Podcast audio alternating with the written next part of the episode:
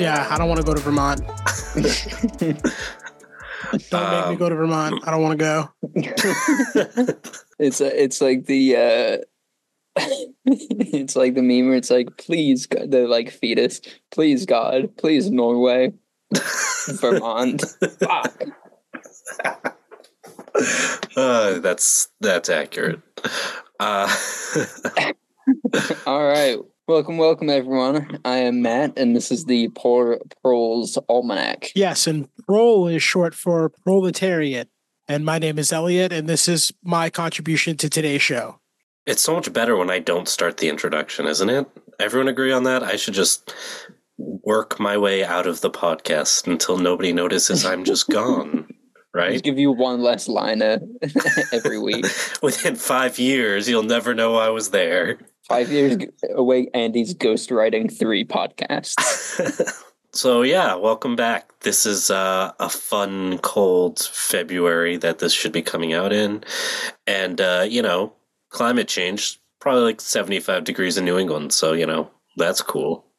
Man, I can't wait for summer three. Yeah, It's gonna be awesome. It's like the Gremlin season. The dudes with like lots of meals, Mhm. short. My God, are you talking about hobbits?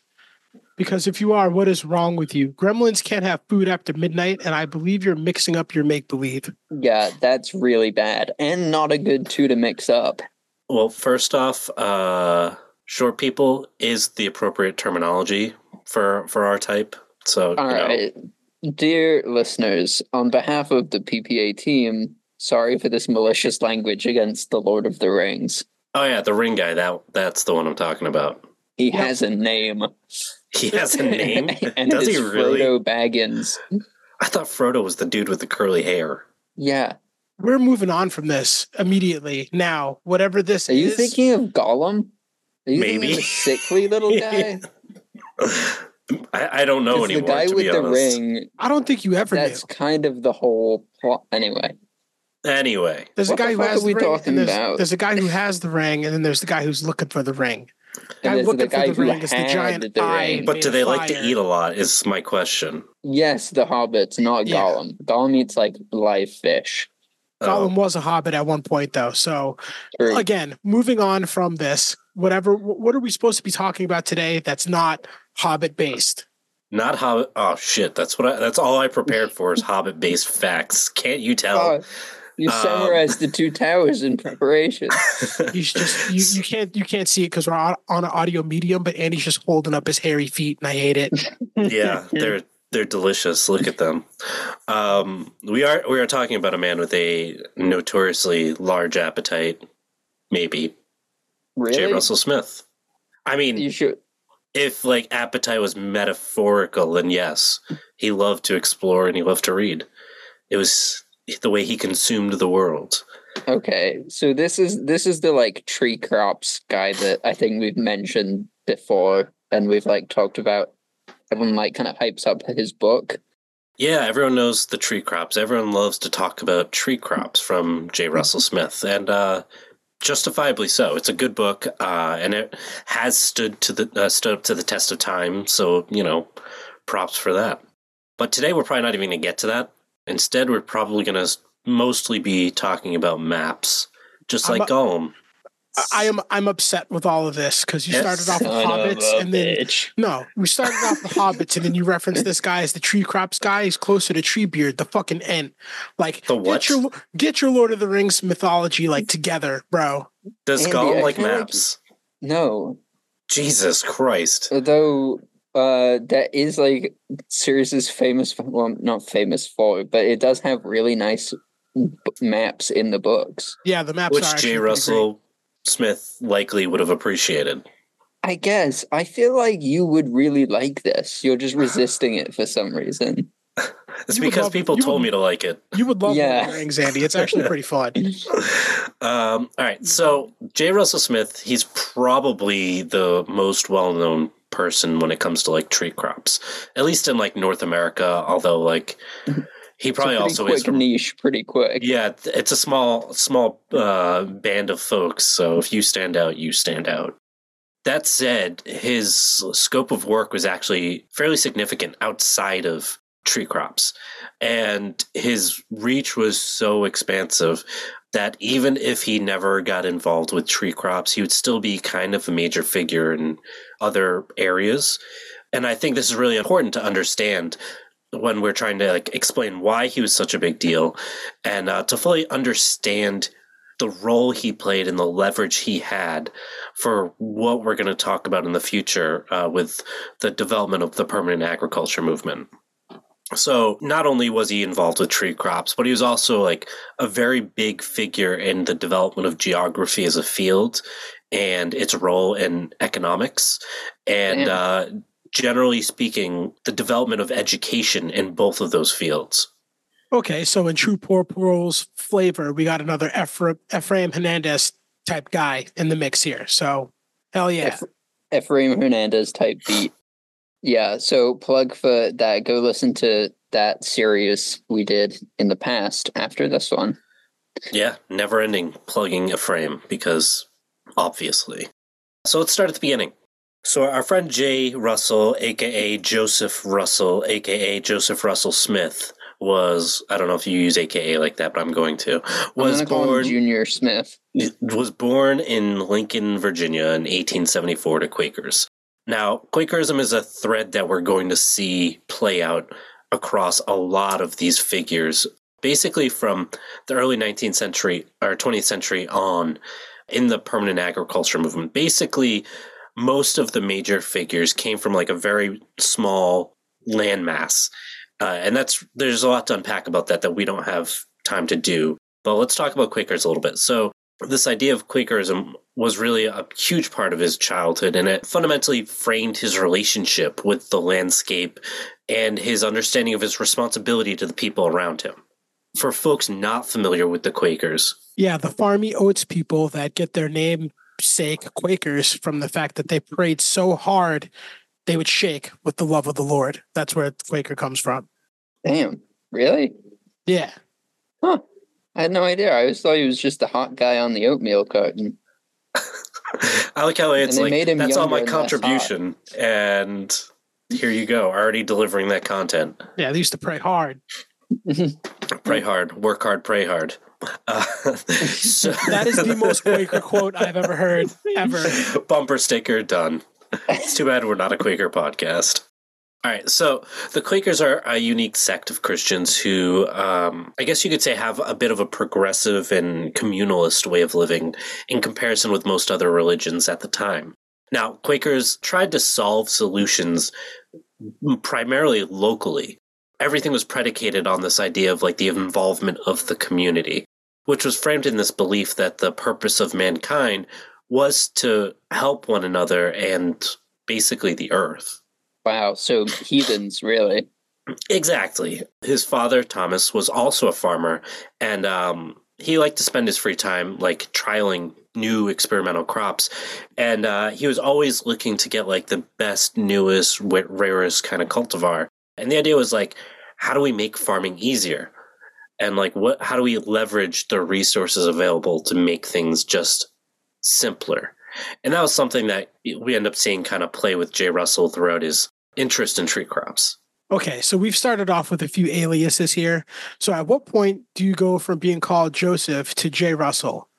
Well, like I'm trying to figure out the evolution from Joseph Russell, and then like there's the trailer park, like Joe Russ. Like how what did people call him?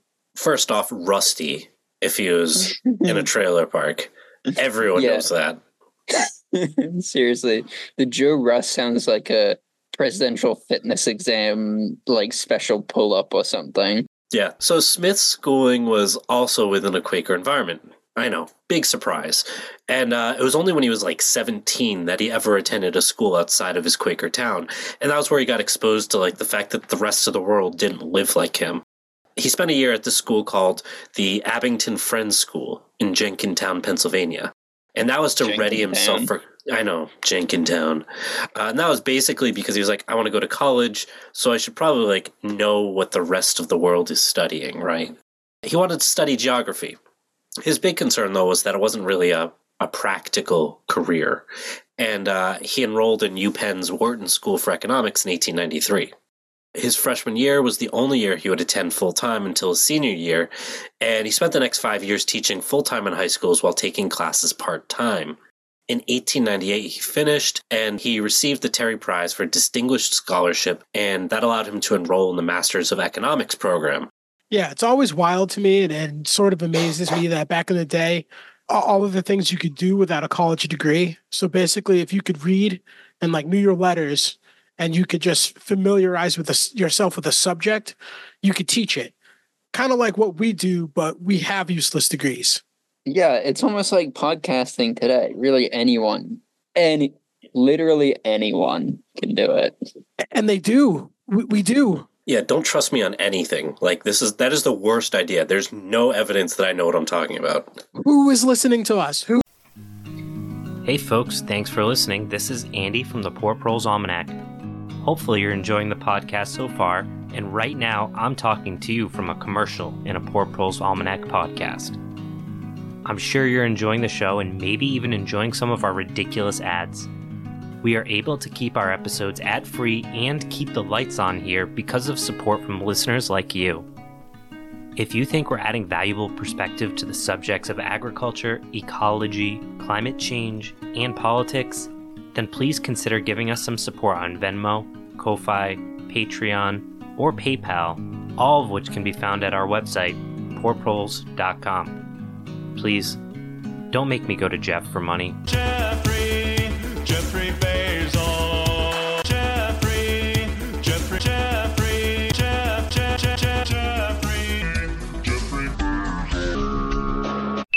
Okay, so what I'm saying is maybe people shouldn't listen to podcasters. So I, I'm maybe that's not a good thing to say on the air. Don't worry about it. Also, I feel like being on the air is generous. Should we, uh, Dom? Are, are we going to delete that part? No. Now here comes the serendipity. In 1899, Congress appropriated a million dollars for a commission to investigate routes for uh, a canal across the Isthmus of Panama, which we now know as the Panama Canal. A certain fellow named Emory R. Johnson of the Wharton School was chosen as the economist who would oversee the cost estimation of the project. And guess who was his student, Elliot? Uh, J. Russ. J. J. Rock, J Rock. actual Trailer Park Boys name back in here. New canon. His nickname is now J. Rock. We're going to refer to him as such. J Rock, baby. J Rock, baby. Hard as fuck. Oh, you know what- man. Do you smell what the J Rock is cooking? It's persimmons. Not yet. Burning, ep- burning economics books. Yeah, they're simmering right now. hmm I mean, Man, you don't need to cook persimmons. Just let them dry. They're like candy. but you do need to cook books. I'm pretty sure that's what economics is. Just gas the Fed. Janet Yellen would like to talk to you, Elliot. This is Janet weird Yellen coming wants to in. know your location. Listen, she's going to have to take a number just like everybody else. All right.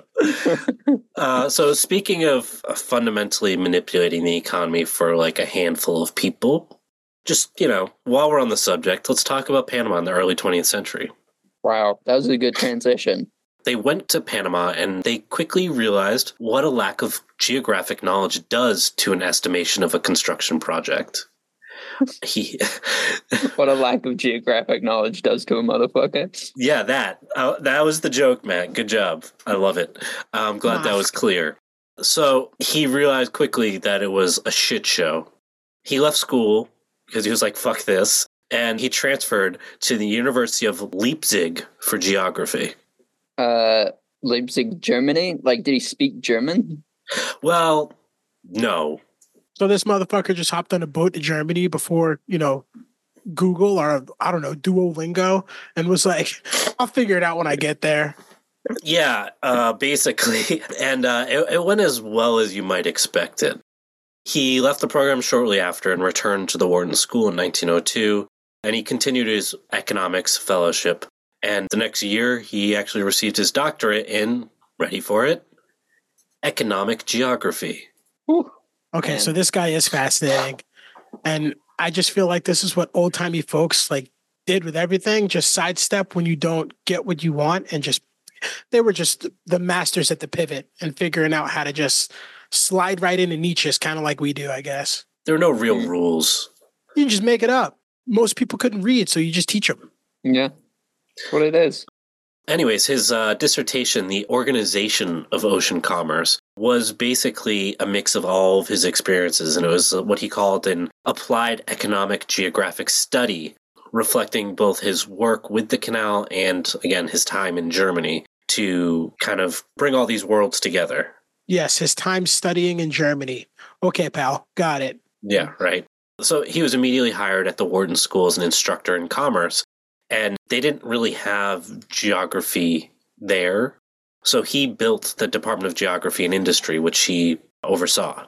And that is how we get the classic two initial last name, famous white guy. True. J.R. Smith. You know, it was meant to be. Now, from uh, that late 19th century, when he was just finishing up or getting into his master's program, into that early 20th century, Smith was always writing. And what's particularly interesting about him and his writing is that you can see his evolution as a personality. Like he had like very clear Quaker understandings of the world, and then he got exposed to the rest of the world and like dove in head deep. And then we see him kind of pull back to his like roots later on in life. His first paper that he published in 1899, he criticizes American interests in the newly acquired Philippines, arguing that, in quote, the American policy of our forefathers is one for us. America is an industrial unit and a, an economic unit full of undeveloped possibilities that await the hand of American enterprise. The continent is controlled by the most ingenious of all races and is dominated by the highest political ideals known to man. What need have we to reach out across 7,000 miles of ocean to take lands populous with millions of barbarians? End quote. Elliot, don't say. Say what? Say what, Andy? What specifically do you not want me to say in this instance? I think you should probably say it, Andy. You know what? I'm going to go ahead and not say it. Was he a bit racist? A bit. I mean, I just say old timey white mm-hmm. dude. He liked getting his shoes shined when he was in a bad mood because it made him feel better. Massa. Asshole. so we're not going to go down that road. I don't even want to know that road exists. Fortunately, we do see him basically do a 180 l- later on in his life. And he later advocates for like global solidarity and recognition of human brotherhood, we'll call it. Yeah, when it was cool. White hat fan over here. Yeah, I think he was just like young and stupid mostly. You know, again, he he was. I think he got his ass kicked by a bunch of barbarians. Changed his fucking mind. Yeah. Uh, yeah, I mean, who knows? But as an economist with some like crude understanding of geography, he was still like pretty far ahead of like 99% of people when it came to like understanding the relationships between geography and ecology and agriculture and business and economics. At this time, like five. the big five, as the, as we say, environmentalism at this time was like still new, if it even like really existed at all. That was also like this very quickly evolving concept. Like at this time, environmentalism meant like don't touch the land or you'll ruin it. So it was like in relation to humans, right? As geography during this time kind of took on like a an interactive relationship with the ecosystem, it gave us a better understanding of all of the things we know today, right? About like the biotic and abiotic pieces of it, how food systems can relate with ecology and the the living world beneath our feet. So is it like all the separate subjects that people would study back then that he may have studied? Some of them are all under one umbrella, one subject now. In some ways, like his interest in geography was for economic reasons, but also for like his interest in nature. So like parts of it kind of merged together, right? At his time, this idea of like geography basically meant like how do we turn the vast resources available in the global south basically into like financial gain. That was the purpose of geography. Did you guys hear that? Uh, Andy's long-winded refusal to shut up. No, no, no. It sounds so familiar. I think it's the sound of freedom coming to South America. Oh yeah, I can hear it now. Brought to you by the United Fruit Company. Okay, so Andy, give it to us straight. Was he was Junior Smith involved with the UFC? He was the fruit in the company, yes. No, he was not involved. Did you call him gay? I mean, no, I don't think so. Okay. So, you know, similar similar time, similar part of the world. We will never know if he was a CIA asset in Central America in the early 20th century. No one can disprove it, is what I'm saying. Now, much of his early work in his career was basically unremarkable. A lot of it was around like that, right? But we see him start to like develop some really progressive ideas moving on to the 19 late 1900s. Starting with this book called The Economic Geography of Chile. And this is where he starts to really draw these connections between like man, nature, and geography. Hey, what's He, to uh, talk about? It's like one coast. It's just one- it's this big. It's like a line. Yeah. In this, he he advocates for like the idea of like re- uh, restoration of industries based on like ecological limitations and ecological management. He also like really focuses on this idea of using technologies to really find ways to create utility and diversity of landscapes that had otherwise been turned into wastelands from other advancements, quote unquote, in development, quote unquote. So this is when he had the idea that like, hey, we can't just do whatever. There's an ecosystem here and we don't want to totally destroy it. So we have to be careful. Basically, And this was groundbreaking. Man, it took- it- it took, like- break the ground. Yeah, it, it took 2,000 years for white people to figure out you can't just destroy everything. We're still not really good at it, but we're kind of figuring Yeah. it out. Unsurprisingly, his perspective kind of caused a stir, and it kind of began this new trajectory for his career. So, for the next six years, except for the publication of this one book called The Ocean Carrier, basically all of his articles were focused on conservation and agriculture and how those related to geography and most of that got developed in this one particular book called Industrial and Commercial Geography, which kind of served as a framework for presenting the idea of like human use. Man, zesty title, huh? Yeah, it's really pulling me in. It sounds like a real page turner. I mean, were things just like more boring back then? Are you asking me because I do a lot of research or because you think I was around back then? Either. So this this book wasn't really meant to be like for the general public. It was written basically because Smith felt like there were a lack of resources to teach his concepts of like human economic geography of how humans and the economy relate to the landscape and the ecosystems, right? And the books that did exist, he thought were like too focused on statistics and like static analysis of the physical environment. He was like, that doesn't make any sense. The landscape reacts to things. So he published it in 1913 and it was like, like this huge success. And with that riveting title, how could it not be? Also, success. He, he was successful with this one. Yeah, I mean it's it's a very relative term, right? But it was a textbook, so like as far as textbooks go, and the fact that it like allowed him to change the narrative in classrooms, it was really powerful.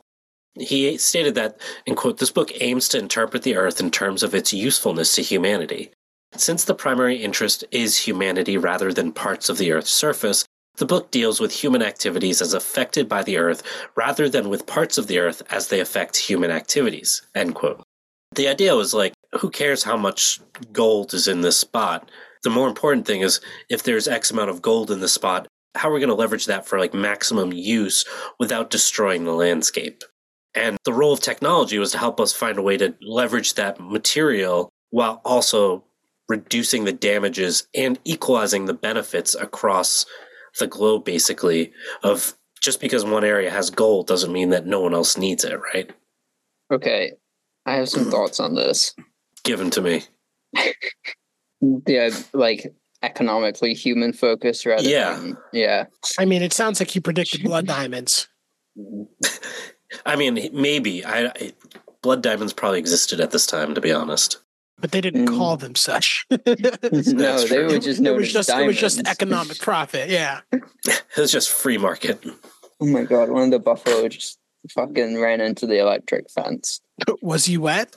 Dude was like, "Hey, are you on a podcast? I love podcasts." Yeah, feel like we'll a see what soaking- Mahina has to say. A soaking wet buffalo running into an electric fence. I mean, that's better than TV. Yeah, we just put that on the air. We don't need to hear us. Yesterday, I had to chase them up a valley for an hour and a half because they got out.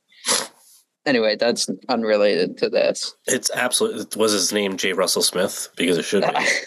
no, name is Okay, well Kikane. That's fuck, that sounds fuck like Kikane. it sounds like human focused geography to me. yeah, Uh, seriously. So, speaking of human focused geography, uh, Good Smith luck, Dom. Yeah. Uh, Smith argued that the limitations that had um, been like the guidelines of human relations with the landscape were becoming a relic of the past for better or worse. In the first chapter, he argues that the environment of mankind is going through this massive revolution that's never been experienced, right? We know that now as the Industrial Revolution. And globalization basically allowed commodities to travel across the globe and basically made it so that we all can kind of live the same way. It makes us all pretty similar. Okay, so mm-hmm. he wasn't wrong. Now, his optimism, because if we think about it, at this time, there's a lot of fears that, like, we couldn't grow enough food, there wasn't enough work because of industrialization, that society, like, couldn't continue on because mechanization was leaving people unemployed. It was just the world was, like, falling apart. So he was optimistic in, in comparison to the society around him. He believed that technology um, would make us better as a society and as a civilization. And to do that, he believed that we needed scientific planning. Smith felt that like negative thinking around like technology and like the idea of like general big systems planning, like state planning, kind of like Soviet style planning before that terminology existed, was well, I guess it did exist. It was just the Communist Manifesto. Anyway, not important. um, it was the fact that we didn't think that was possible is due to shortcomings of our financial and industrial system. And in his words, from our purely irrational method of distributing wealth and holding property. Take with it what you may from that quotation. He uh, basically believed that, like, and this is his terminology as well, global mutual aid, end quote, would lead to global peace and could help stabilize the country and provide a foundation for resource allocation to parts of the world that needed additional support. And just like that, the United States government became interested in a geologist's research. Uh, is that the basis for the movie Biodome? I thought the biodome One- was real. Is that the one with Well, people living out in Arizona? That's Biosphere too. Oh, the yeah. you're right. Is a zoo in Montreal, but I don't know if is there a movie called Biodome? Yes, yes, there is. Is it Night- good? Oh my god! We're gonna have to have a Early 90s watch-a-thon of all the movies that I have not watched, like Early ni- back to back. Early '90s Pauly Shore movie. Uh, the answer is it good? I Holy mean, Shore. I enjoy it, but is it a good Wait, movie? I will I need to answer look this no. up. Biodome movie. Man. Oh wait, I think okay. We talked about this movie on the podcast before. Yes, Because I remember looking it up and seeing exactly this. watch it. Watch it. Just take hour. It's 90 minutes probably. Watch it. So 12 years later, after this it's not going to take me 12 years. No, it's, it might. It, it's taken me 36 and I haven't seen it. So, um, Smith released another groundbreaking success. It was called, and you know, not a man of few words. North America, its people and the resources, development, and prospects of the continent as the home of man. yeah, another banger of a title. Like th- he doesn't miss. Does not miss. Triple platinum easy if that was an album. Hmm. So, the significance of the book was twofold. It addressed the need for regional geographic knowledge, which didn't exist basically at this time. Like, no one had actually taken the time to learn the geography of the, the land we all live on. And it also provided the first example of uh, attempting to evaluate the continent in terms of human use organization. Again, to this idea of how do we maximize the potential while limiting the damage of human interaction with the landscape. Now, Smith was hoping that the book would help Americans focus their interest in skill development for developing and allocating those resources in a, a sustainable and efficient way on a local level that would then scale up and get distributed equitably and so on and so on. And he felt like the reason why things were falling apart, people felt like society was falling apart, that industry was dirty, so on and so forth, was because things were being done wildly and efficiently and that the resources were not, despite the public perception, infinite or as disposable as people had made them.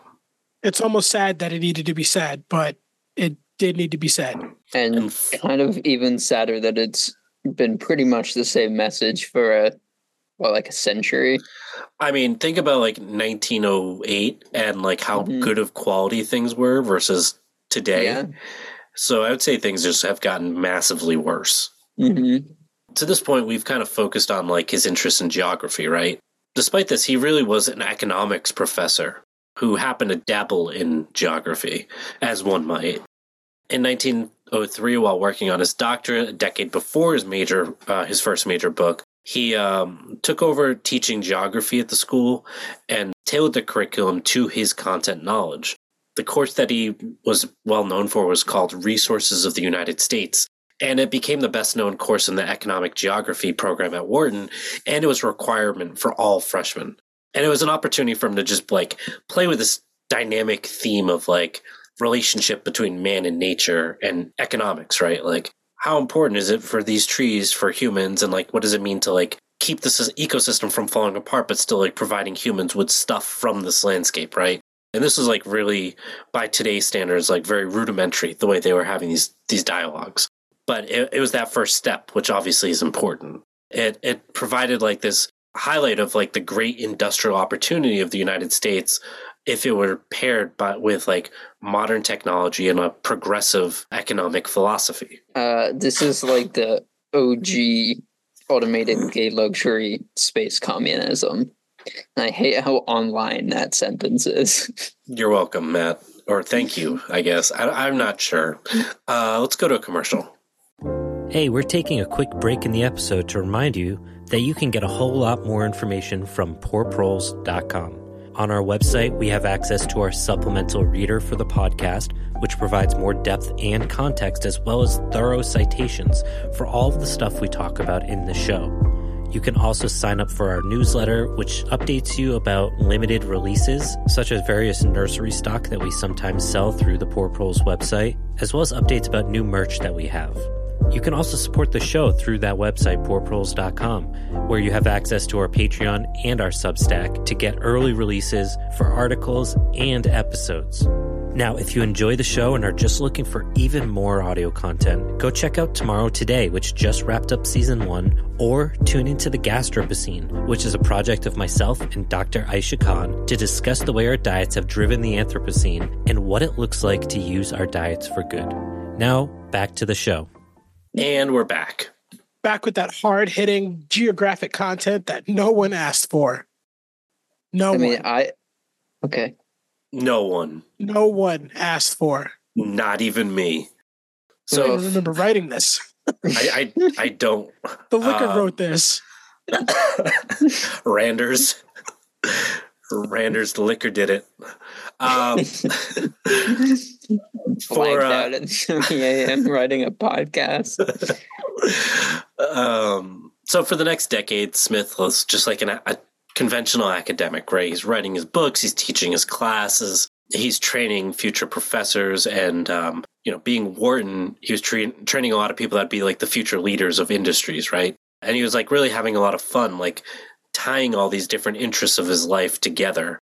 And one book that he wrote called The Story of Iron and Steel, which he released in 1908, he advocates for creating economic systems which were safe, ethical, allowed for labor bargaining power, which in 1908 was a pretty radical position, and the development of what he calls garden cities, whose goals were to make slums materially impossible.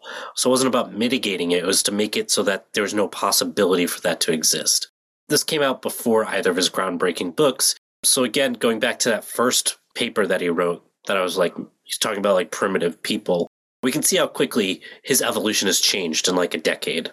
I mean, so he he didn't say that those cities would have anyone not like non-whites in them. Well, technically, J Rock is going to have to work harder than that.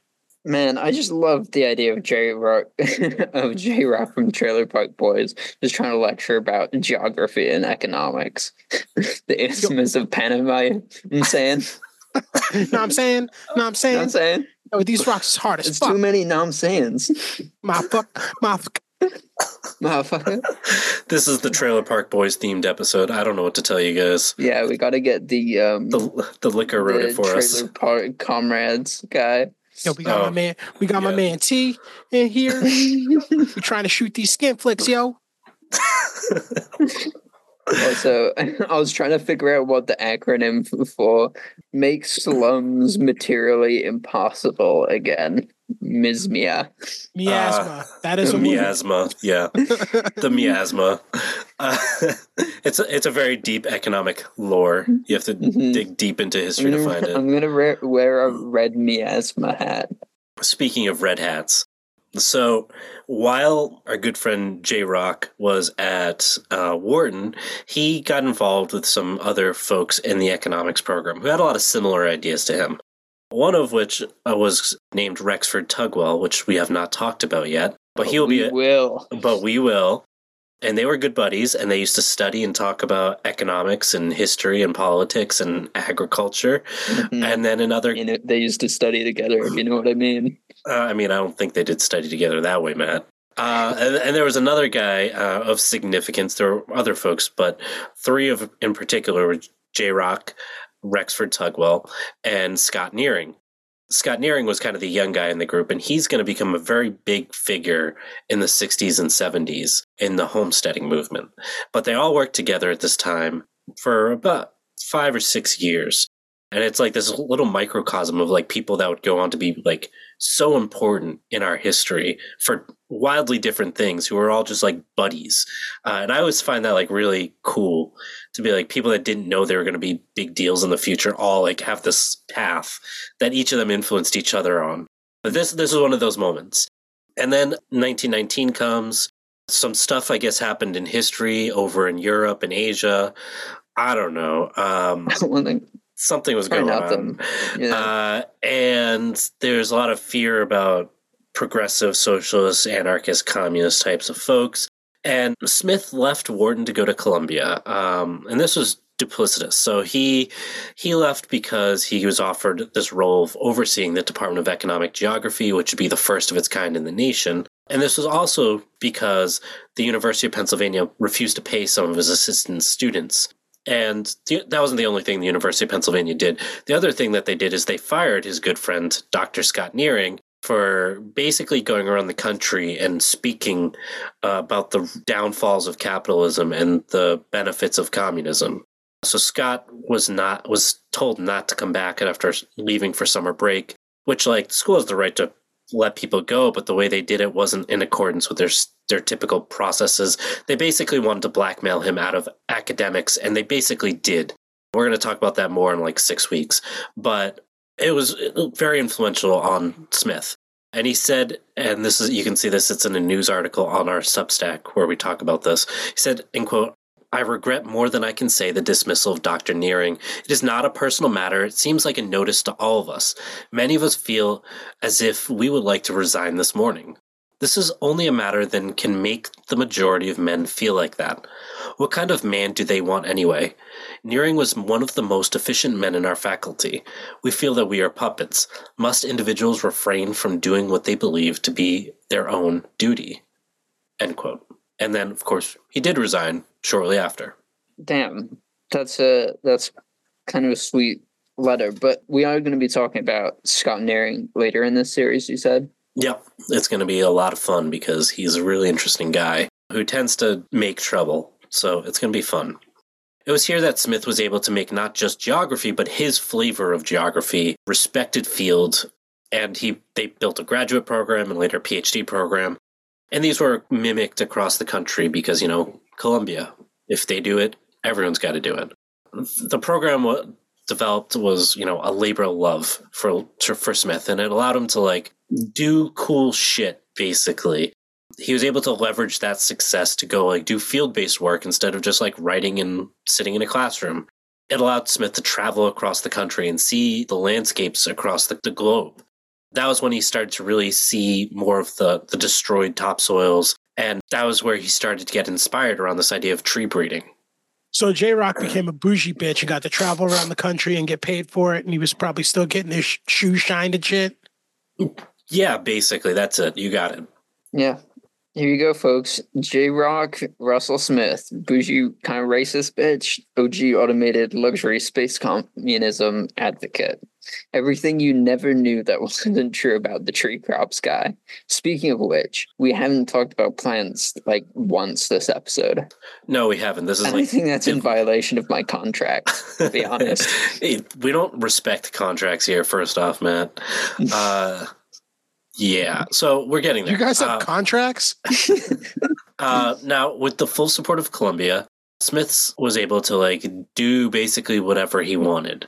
And one area of particular interest to him was writing children's books on geography. That doesn't sound like trees. Patience. So from the beginning, No? no. you will tase me You like skip that electric bit. fo- uh, electric fence did the uh, Mhm. water buffalo. Exactly. So, uh, from the beginning, Smith's educational aims in writing elementary texts were uh, basically on this idea of like espouting his social values and building general education.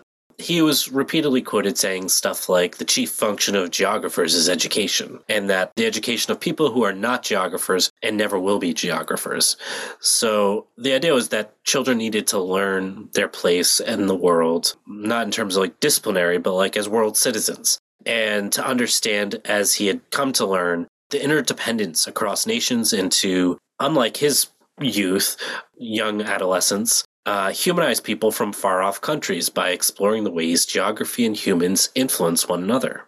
Okay, so this is that 180 you were talking about where he was like, don't be a racist little shit like I was. This is like after you get out of prison and you go talk to the kids about drugs. hmm Yeah, this is like his, this was his white man's burden. Jay, don't do rock. Jay don't do rock. Yeah, there you go. Yeah. Wait, in it You wasn't cook J Rock. rocks, You can sell rocks, just don't do rocks. Yes. Do And, you know, rags, not do always- I've rocks. always said that. Uh, yeah, so this was not the white man's burden, it was the white man's treatin. Or Burr Oakden. How about that? Does that work? It's, It's a rough thing to try to make a pun on, to be honest. we had come so far, so far. And he Did had to go say something barbaric like that. Yeah. In the end, it doesn't even matter. uh, all right, so let's- Wait, who, who sang that? Some Linkin, Linkin Park, Park. song. Linkin Park. it's like I'm, I'm Park screaming on the inside. uh, it's just one taste of the inside of my brain would ruin most people. Let's uh, let's contextualize some of Smith's work. All right. Now we're getting into the, the teens, right? So the recent World War, um, obviously, like everyone at this time, had like a really profound effect on him, and um, particularly for him, this idea of like interdependence, right? For Smith, he believed that it was only through respect and understanding of our interconnectedness and through like empathy that we could like develop international peace. Like, you know, hippy dippy, like the world will be peaceful, yada, yada, yada. You know, the idea of like increasingly powerful weapons meant we needed to find a way to like make them unnecessary, right? We didn't want to end the world. So, how do we do that? We have to do it through like radical peace. In his books, he emphasizes like the relationship between humans and their environment. He believed that like by focusing on common needs and common problems across the globe, children would like be more capable of developing sympathy and understanding towards like people that were not like them. Now with his two decades of teaching, he was able to like really develop like these books that were really successful. And the idea was like how do we provide facts that apply to children's everyday lives? And in that he tried to reinforce the fundamentals of geography by using examples that were concrete and inaccessible language. His wife Henrietta played a huge role in assisting him with like developing these books because she was an elementary school teacher. That's cool, but a weird transition for a guy with his knowledge. Yeah, but like we mentioned before, he didn't need a college degree. You could just, you know, learn from his wife and then go on and teach other people. As a Sure. white man, he has the responsibility to his wife's knowledge, is what you're saying.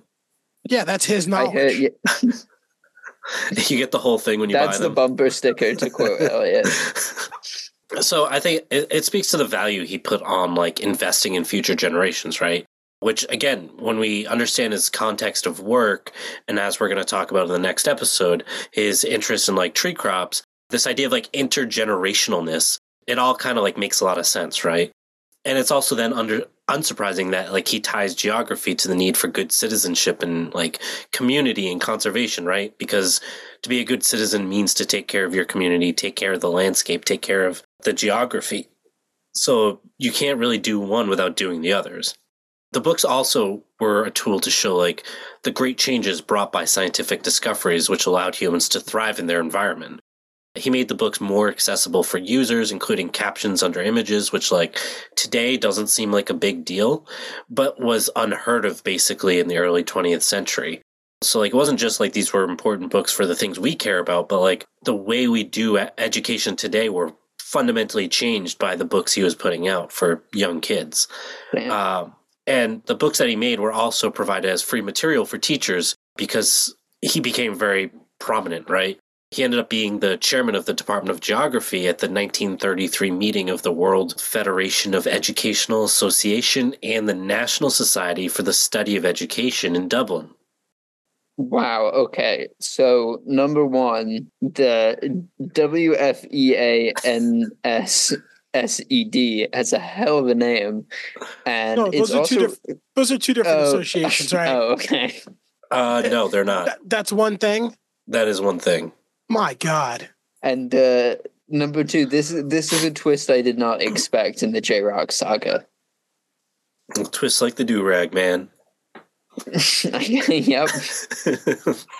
uh, so yeah, his life is just like this series of twists, right? Like I said before this episode started, the areas in which he was significant, each of them alone would make him like have a Wikipedia article, right?